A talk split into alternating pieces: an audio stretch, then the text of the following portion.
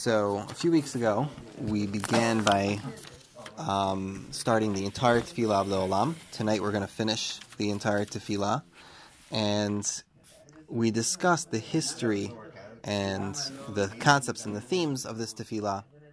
Most importantly, for the background, is the history. We said the story, um, which most of the sources seem to agree with, that this Tefillah was written at a time of of uh, decrees of Shat Hashmad, so to speak, um, during the Persian Empire, and like so, in about the fifth century, when they made it forbidden to say Kriyat Shema in public because they the Persian Empire was Zoroastrian. They believed in two gods and a two god system, and they knew that Shema Israel was the Jewish pro- proclamation or commandment to proclaim one God. Therefore, they made a takana, a, a decree that Jews cannot do that. So they would wait until the two two things ended up happening. One is that they would say Shema at home, which is why this tefillah was written, and the other thing that happened was that they began saying Shema Yisrael after the guards had already left, which was after the fourth hour um, of the morning. Which therefore on uh, in the Musaf of Shabbat we say in Keter Yitin Lucha or Fir Ashkenaz Naktishach that we say the um, I think Fir Ashkenaz they say I, I, could be wrong. The um, they say Shema Yisrael inside the kedusha. Okay, so that was why this tefillah was written. So the climax of the tefillah is obviously Shema Yisrael Hashem Elokeinu Hashem Echad. What follows it is a short tefillah which begins with Atahu at Shalom Nivra Haolam Ve'atahu Mishenivra Haolam. It was you, you, uh, you existed before you created the world. You existed after cre- you created the world and it ends with a bracha. Baruch atah Hashem mekadesh et shemo berabim, mekadesh shemcha berabim. There's different versions of it. Some don't have uh, Baruch atah Hashem. The Sfaradi versions just say Baruch, Baruch mekadesh shemo berabim. So because it ends with the bracha, it's a very interesting thing because in general, Anshe Knesset HaGadolah created the brachot, and nobody adds or minuses any brachot from then. We have a rule that the Rishonim say that we don't count or say any brachot it's not we don't count them as one of the 100 and we don't say them if they weren't created by uh, if it wasn't mentioned sorry not created by Kanash if it wasn't mentioned in the Talmud Bavli. If it was never mentioned in by anybody in the Gemara we don't we don't count it as a bracha we don't say it as a bracha. So this was never never existed in Talmud Bavli doesn't exist in, in, in the Gemara so there's no apparently no source uh, it would seem that there was no source to say Baruch Hashem. So now is it counted as a bracha um, the Ravia in Brachot, one of the Rishonim, he's Avi, uh, Abiezer, Avi Hazri. He says it's not counted as one of them. Surprisingly, however, he still says Baruch Hashem. His minhag was to say Baruch Hashem, and he doesn't know why it's not counted, but he knows that it's not counted as one of the 100 brachot. He brings a few a few different proofs, and um, but he does establish that there's no source, but he upholds the nusach. He very strongly upholds the nusach, and Tosafot and Brachot um, discusses it, and he sounds like he does count it as one of the 100 brachot. He also he also says the that the he says that it's a birchat hoda'ah, and that's why it doesn't start with Baruch Hashem. That Tosafot is talking about, uh, like which brachot start with Baruch, which ones end with Baruch, and he says this one only ends with Baruch Hashem because it's a birchat hoda'ah. Just like in the morning we say Elokai Neshama Tatabi, it doesn't start with Baruch Hashem. That's Tosafot over there in brachot uh, Mem Vav Aleph.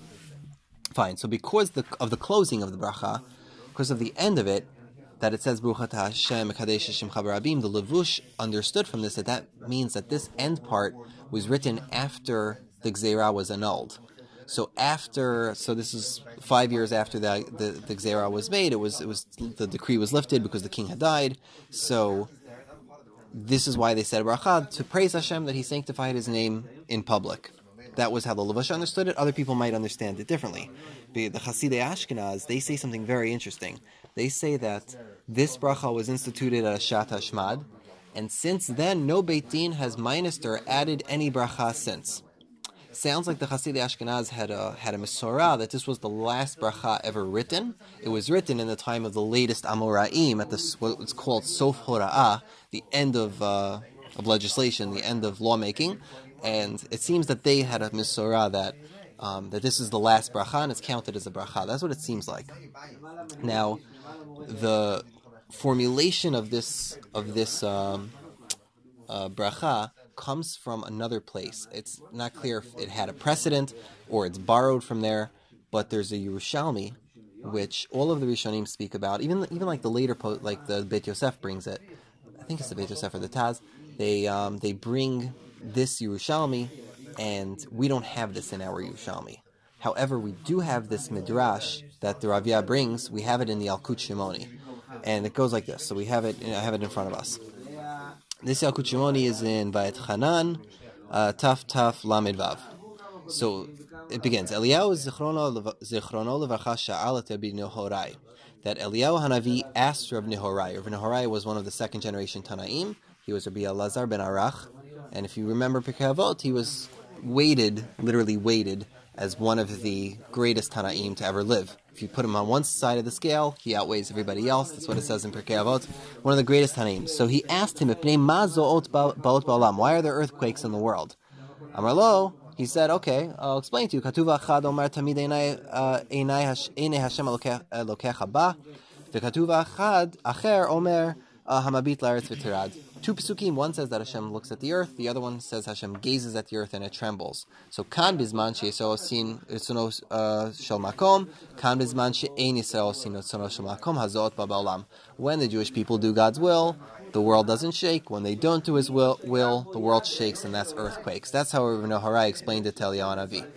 Eliyahu Navi said, "Amale chayecha mistavra milta." I swear that what you're saying is true. It's, it's logical. But this is the truth of the matter. This is how it actually works at its core. When Hashem gazes at His world, when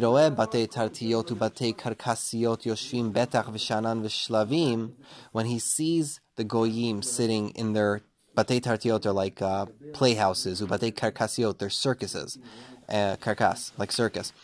Am yoshvim betach, they, they're sitting there having fun. Ubeit mikdasho charav, and he sees his own temple is destroyed. Hu mistakel be'afilion olamo lahachrivo. He stares threateningly at his world to destroy it. כיוון שישראל נכנסים שחרית לבתי כנסיות ולבתי מדרשות מייחדים שמו ואומרים שמע ישראל השם אלוקינו השם אחד when Bnei Israel wake up in the early in the morning and they, and they leave late at night in order to say Shema Yisrael Mitkavtzim kol malachei hashrei tetzel kadosh baruch hu. All the angels of song uh, gather around Hashem, v'omrim lefanav, and they say in front of him, Atahu achelo nivra olam, Atahu misha nivra haolam, Atahu ba'olam hazeh, Atahu ba'olam haba. You were him in olam hazeh, and you were and you were he uh, alone. Uh, he as in singular in his essence. Lo Amba kadesh shimcha amaktisha shimecha. Um, sanctify your name on those who sanctify your name. And immediately Hashem's uh, countenance is appeased, so to speak, and um, he doesn't destroy his world. That's what Eliyahu Navi that's what uh, Eliyahu Navi explained to Nehorai what happened. So this language of Atahu Ashalon Nivra Haolam, uh, Ve'atahu Haolam comes from there, and that's the original uh, Girsa. So the Bach and the other poskim, they say that because of this Yerushalmi, um, we shouldn't be changing the Girsa. and We should keep it and and not add anything into it. So because the Sfaradim and other Sidurim in his time were adding words, they added echad and they added barata. Now why did they do that? Because if you look at this, if you look at the reading simply, it says atahu olam, right? Uh, atahu achelonivra olam. You were, you were he before the world was created, and atahu and you were he. Um, Mishen Nivra Haolam after it was created, which sounds like it was created by a third person.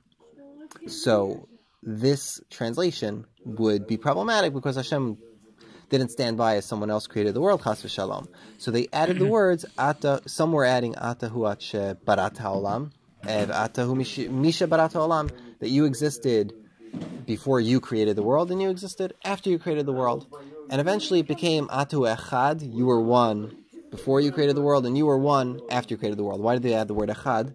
Because simply even in the Ashkenaz way of reading it, which is the original, like the Yerushalmi, the way the Bach does it, Ata hu olam, the hu is, is a pronoun. It's going right back on echad. When we added, when we said Shema we say Ata hu olam, you existed as echad before the world was created, and mishi nivra olam.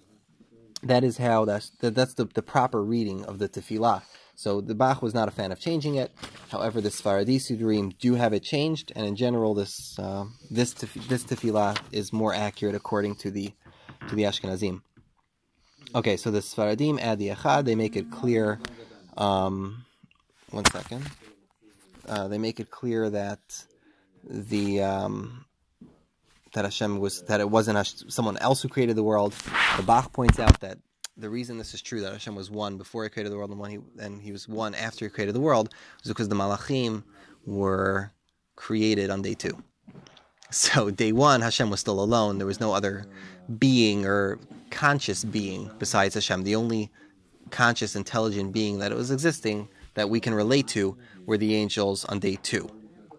So the Shlach Kadosh he points out that the structure of this tefillah is Haya, Hove, Vihiyah was, is, and will be, because the it's reflecting on the on Shema Israel, and in his way of learning the Tefillah al Pia Kabbalah and the way the Rokeach learns it, it's discussing the names of Hashem. There's Yud Kevavke and Elokenu, and um, Yud Kevavke is He was, is, and will be. So it starts off. You were he before the world was created. Atahu Olam, and then and you existed while the world um uh, after the world was created. So that's in this world, the present. You are you are he. You are uh, it is you. You exist in your in your essence. Um, in the future, in the Sfaradi version, we say, and you are, and you still exist, and your years will never end. That's the Sfaradi version. Um, the Ashkenaz does not say Yushnotecha lo yitamu. Yushnotecha lo yitamu is from, from Sukkim. Um, they, it's, it's a borrowed Lashon, but that's the original Lashon does not actually have it. Um, okay, so who? Who was the one, two, I believe the Ashkenaz version has who four times. Is that correct? One, two, three, four. Yeah, so all the, the Mekubalim discuss why is it important that who is four times. Each one's keneged another letter. Um, it's not really important to go into all the uh, of yud of yud then hey then vav then hey. Each who is keneged another the the four letters of Hashem's name.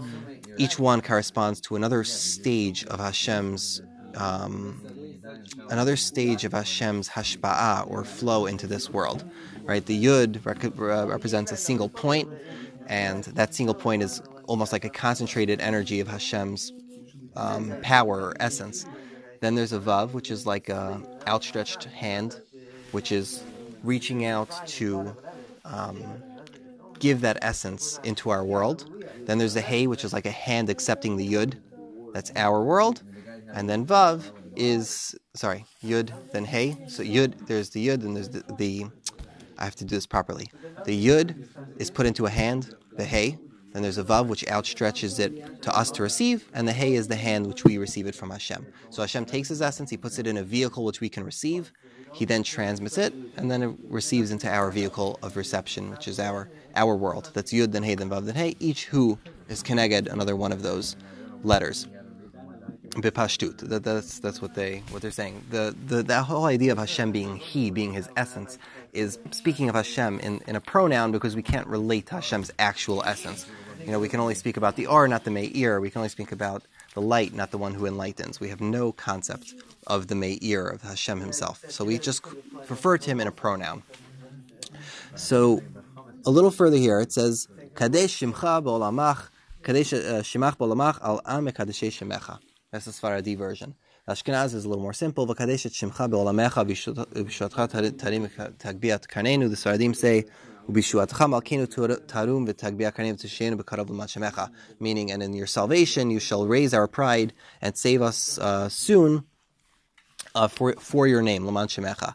So this goes along with the theme of the people who were dying l'shem shemaim. This was a time of evil decrees, so this was a prayer to um, save those and to and to um, honor those who were devoting their lives or risking their lives for, for Kiddush Shem Shemayim.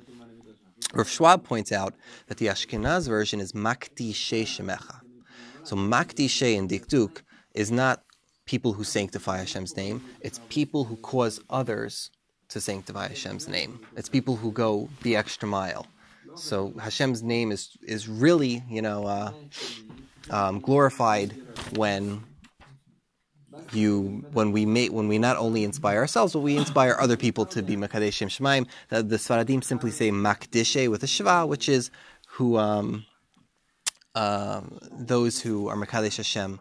Uh, Beseter, the, true true Kiddush Hashem, the Rambam points this out in Hilchot Tshuva, true Kiddush Hashem, the real sanctification of Hashem's name is when we do things in private that are very difficult, when we, we serve Hashem even in private. They say those those uh, people are rewarded in public for what they practice in private. You know what you what you actually work hard on when you're alone, when no one's there to watch you. Those are the things which eventually, you know, in public, either in public or lati lavo, we get rewarded for, and people notice the work that we put in in private. Okay, so the last bracha. Uh, sorry, the end of this paragraph. rewarded do, for doing something in private. You're saying? I'm saying that it's it's definitely more difficult to serve Hashem in private for many people, and it's more difficult when no one's watching. For example, if no one's going to know if you prayed Arvit with a minyan or not, that's a kiddush Hashem when you're actually um, devoting yourself and pushing yourself to serve Hashem even when no one's going to know. Kiddush Hashem doesn't simply doesn't mean when just dying I'll, I'll Kiddush Hashem. It means to live the Kiddush Hashem, where your life is exclusively for Hashem. You're His servant. You do what He tells you. You do it for Him. It's out of love. It's out of servitude. It's not simply uh, But it's also something for public. It's also good the other way because if you do it in public, then it, I guess it depends on what your motive is. If it's to do it in public to show what you're doing, then okay, that's a bad Yeah, motive. yeah. But if your motive is to do it in public so other people get Can learn. get, Yeah, learn or get you get boosted from it, then Yeah, you're right. There's two sides of it, but the funny thing is that most people, I, uh, when they hear kiddush Hashem, they think that it's a public thing. That kiddush Hashem is a is a is a public act. The Rambam points out in Hilchot Shuvah that kiddush Hashem is also very much a private act. It's something which we can do in, in private as well. Just like you could be mechalal, the flip side, you could be mechalal shem shemayim in private, not just in public. Okay, so the nusach is Baruch uh, in the Sfaradim. They say Baruch Hamakadesh uh, Shemo Barabim. The uh, that's the uh, the Sfaradim, Temanim, the Gra, the Shla, Shibole Haleket. They all say Shemo. The Tur, the Machzor Vitry, and the Ashkenazim. They all say Shimcha. That uh, Hashem should be Mekadesh his his uh, name, or Hamakadesh Shemo he who sanctifies his name. It's interesting why they would switch this pronoun, but there's two different uh, uh, two different ways of doing it. Now, there's a dispute in the Rishonim as to whether or not you should say Shemu Malchut. Should you say Baruch Atah Hashem, uh, Mekadesh Shemo Barabim? The Tosafot in Misech Brachot that we just mentioned, they hold you do. Um, they hold it's a Birchat Hoda, and you say Baruch Atah Hashem Mekadesh Shemcha Barabim. And the Rambam in Seder HaTfilah leaves it out. Typical of the Rambam, is not going to put Baruch Atah Hashem in, in where there's no source for it in the um, in the Bavli. Um, now, even though there's no Bavli source, the poskim, the Ashkenazi poskim, the Ashkenazim till today will say Baruch Atah Hashem Mekadesh Barabim. The Bach, who's one of the prominent Ashkenaz poskim, he says that the the minhag is very well established. It comes from a Yerushalmi, and it should be upheld. You shouldn't stop people from saying Baruch Atah Hashem. But I've seen the medakdekim, that's you know the people who really know what they're doing. They don't say Baruch Atah Hashem. So it sounds like privately, I personally wouldn't say Baruch Atah Hashem, but don't don't instruct that to the masses. That, that's basically what the Bach says. Sfaradim till today we don't do, we don't we don't say Baruch Atah Hashem. Okay, the I was taught, I remember when I was in yeshiva, maybe in elementary school or high school, I remember learning that if you're going to dial Kiddush Hashem, the bracha you're supposed to say is Baruch Atah Hashem Elokeinu Melech Haolam Asher Sotav Sivanu L'Kadesh Shemo Berabim. Right? That basically this bracha. The problem is that there's no source for that. There's no apparently no early source for that. It's not in a Gemara. It's not in a Mishnah. It's not in any of the earlier writings. It doesn't exist. There's never a bracha made for this. It's interesting. They once there was a sheila asked to the Abu Dirham. Somebody asked him, "What was the rule that Chazal took when they decided to make brachot for some mitzvot and not for other mitzvot? Like, why is there no bracha on tzedakah? Yet there's a bracha on uh, on lulav. Why is there no bracha? There's a bracha on Megillah, but no bracha on um, Manot. When did they make a rule to or not to say something? So the Abu Darham struggles to answer this. He says the truth is I don't believe there are there are any rules that there's any keys for exactly why we make a bracha in some places we don't make a bracha in other places. He then he starts to give different reasons why the Chachamim felt these areas were appropriate to make brachot, these areas were, were it, were it wasn't. For example, tzedakah, he says there's no way you know the guy is going to accept it from you. Then it's going to be a bracha lebatala. Mm-hmm. Right? Uh, dying al kiddush Hashem, we could say the same thing. You don't know that the guy is actually going to kill you. Right, you could say and then the guy runs away. So you really that could be the answer for why why they never made bracha, but it's not clear. So the the shla in Sharot Yot Ot Aleph at the end.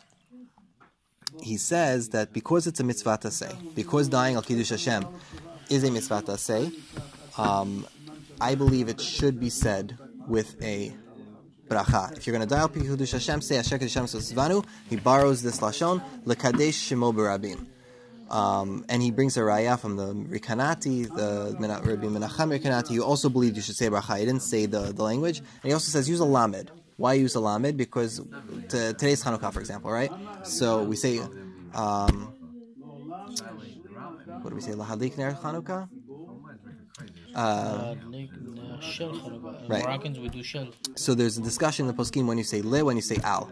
So the the Shla believes that you say al in a situation where you can make a shliach to do something, and you say le when you can't make a shliach. So le le kadesh rabim, you can't have someone else die for you for kiddush Hashem. Doesn't work that way. Therefore, you would say le uh, kadesh rabim. Now Interestingly, there's a famous Shalot Chuvot Sefer called Shalot Chuvot Mimamakim from the depths. You know the pasuk in Tilim, uh, Shir Hamalot Mimamakim Kartich Hashem. It was written by a posek whose name was Ephraim Oshry. Ephraim Oshry was a posek in Europe, in uh, I think Lithuania, in Kovna, in the in in uh, during the war, and he wrote a he wrote to this Shalot Chuvot Sefer after the war he survived the concentration camps, and he was a tremendous posek. And people used to come to him during the war, after the war, with she'elot, with questions that would boggle your mind. Absolutely, the most the most terrifying, horrible questions, life and death, um, rampant. Uh, halachot of all, all corners of the Torah, from eating matzah on Pesach to tefillin, to uh, can I kill my father to save someone else's life? You, you know, if my father tell all kinds of terrifying, terrifying shalot. It's a very scary sefer to read. Yeah, there was some. There was a situation where to save his own life, there was a situation where I think the Gestapo told him that if he didn't kill his father, he was going to kill him and his father. So he said, "Here, kill your father, or I kill you or your father." Right, right, exactly. So that was one of the Shalot, but there's many Shalot in there. Very, very, very scary book. And he also had an amazing, amazing memory. So he wrote down everything. He chronicled it perfectly, every day, what happened, how it happened. Um, it's very historically interesting. Um, it was only 70 years ago. It's not even so so far back. But he was a Baki in Shulchan Aruch. He knew it by heart. It's absolutely incredible. And someone came and asked him. They were rounding up the Kovno ghetto. It was in Cheshvan uh, he says the day, he says everything. It was raining. He, he describes the horror, people screaming, running, children, old people. You know, and the, the Nazis were gonna select who was gonna live, who was gonna die. They're they're gonna bring them to selection point. I think I think it was a train stop, and somebody approached him. Rabbi, he calls him Rabbi Yo from Warsaw. Somebody he knew, and he said, Rabbi, I need to ask you, Shiloh, what bracha do I make if it comes to it? Like, what bracha should I make if I have to die al kiddush Hashem? and I have to know because I'm gonna, you know, we both are gonna need to know. And so he remembered the Pitchei Tshuva in Kufnun Zayin in Yoreh De'ah, which brings the Shla, and he told him exactly that the Shla says Bruchat. The Shla lived, by the way, in about uh, the, the 16th century, so it's the earliest source for such a bracha. He says the Shla Hakadosh believes we should say Baruch Ata Hashem Elokeinu Melech Haolam and he taught this to everybody. He taught this Rabbi Yahu, who himself died, taught this to many, many prisoners, and he went around and and was mefarsim this halacha. which probably is how I heard it. Um, the there's another story which relates to this tefillah. Um, it's a famous story in Poland in um, the 1700s. There was a famous ger. It's called. Uh, his name was. Everyone knows him as Avraham ben Avram, the Ger Tzedek, and he. His name was um, Count Valent, uh, Valentin Potocki, I believe it was. He was a he was from a Polish family called Potocki, and the the story goes. I mean, it's more. There's more rumor associated with it than actual fact because again, he was only one guy, and there's a limit to because it was so embarrassing for his family. There was a limit to how much information could be spread safely in Poland. In Poland at the time, there's you know there were censors. You couldn't just spread information. There were no newspapers of freedom of press like there is today. They couldn't just spread information, so a lot of the facts around the story are muddled. But there's a Masorah regarding this that has to do with its tefillah, which I'll explain in a second. The um, so the story in short is that he went to Paris and he went to learn in Paris to, to learn. I'm sorry to, to study in seminary in Paris with his friend. And the story is that he met a Jew in a wine shop uh, who who ran a wine shop, and the Jew. Um, was studying an old book, and they started asking him what he was studying, and they were Roman Catholics, and they had no idea of how to actually study uh, study the Bible. And his explanations were so profound to them that they had to learn more, and they stayed for six months. He taught them Hebrew, and they were convinced. So um, this gra- uh, Graf, this Count uh, Valentine, he decided to first go back to, to Rome to go to the church and try to answer all his, kash, uh, you know, to go figure himself out. He went to Rome, got fed up with Rome, decided he wanted to become Jewish. Fine, so he fled from Rome to Paris. His family found out from Rome to Amsterdam, because in Amsterdam was the only city in that time which where a ger could basically live openly and not be in any danger. So he went to Amsterdam to live. Then his family found out about it, and his family was not happy, and they were very powerful. So from there, he went, um, he got in touch with the Vilna Gaon. This is the mid 1700s. And Vilna Gaon told him to hide in a suburb of Vilna, where he could still practice Judaism because he actually became a ger in Amsterdam. And eventually they caught up with him. And they, the legend is that they burnt him at the stake.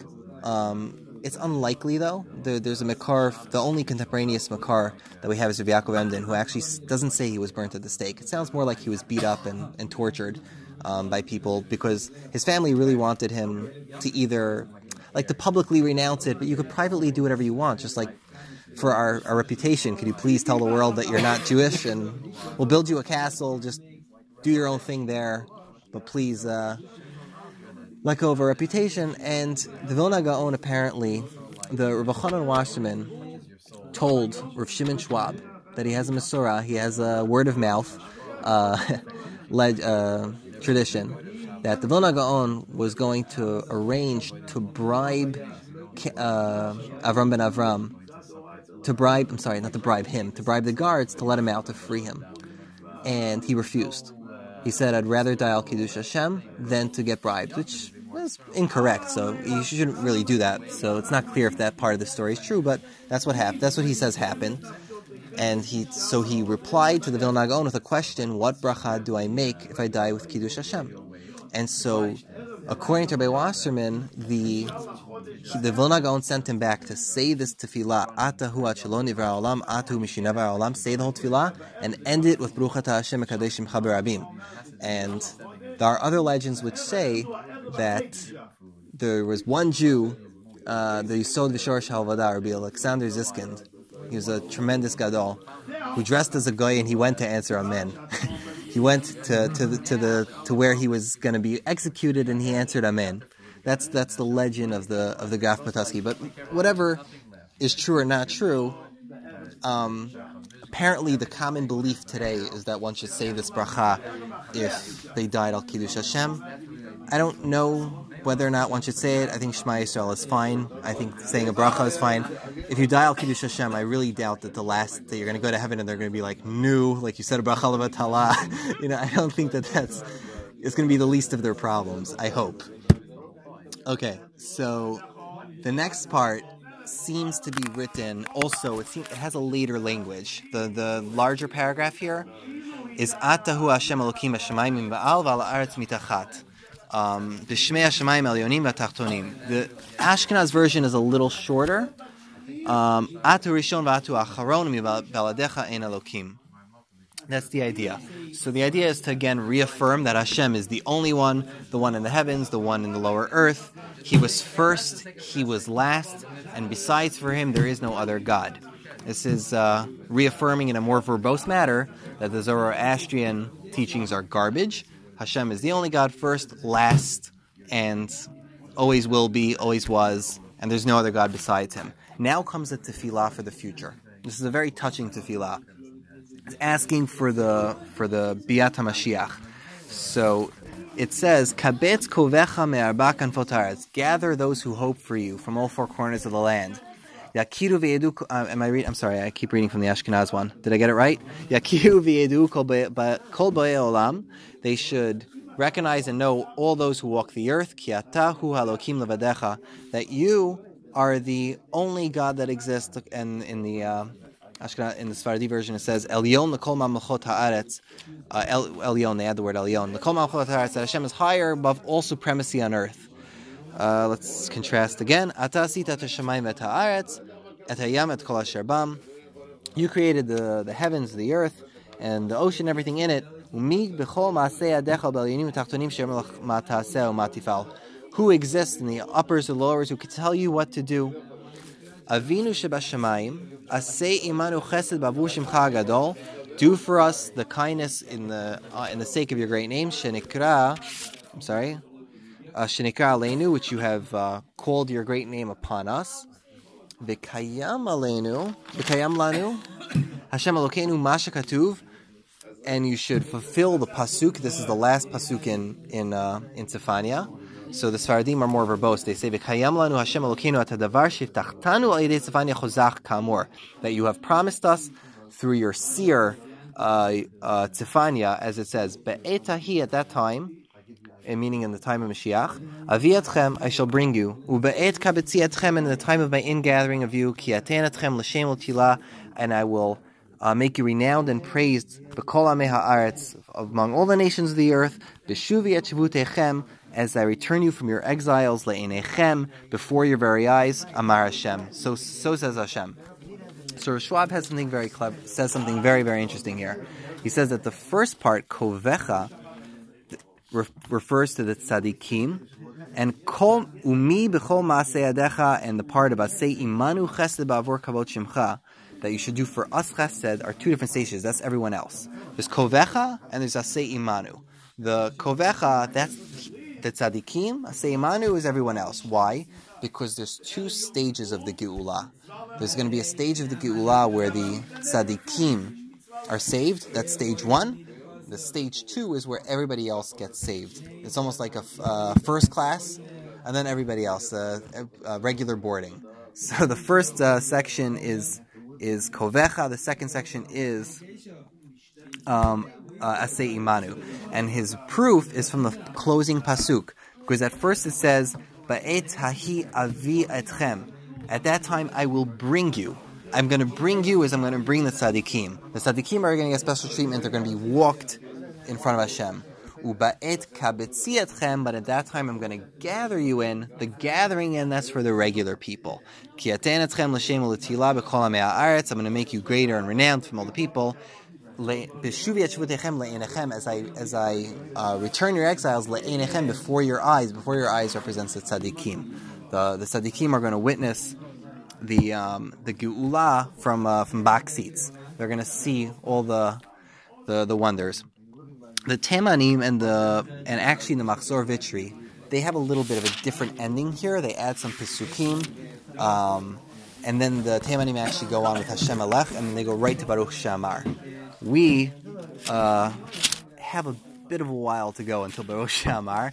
We have the Korbanot, and the Korbanot, and the Korbanot, and the Zvachim, and and Zvachim, and the Korbanot, and the Todah. Finally, Rabbi Shmael, and then we'll have Hodu and Baruch Shamar. So we'll get to that one day. Freilich and Hanukkah. Happy Hanukkah.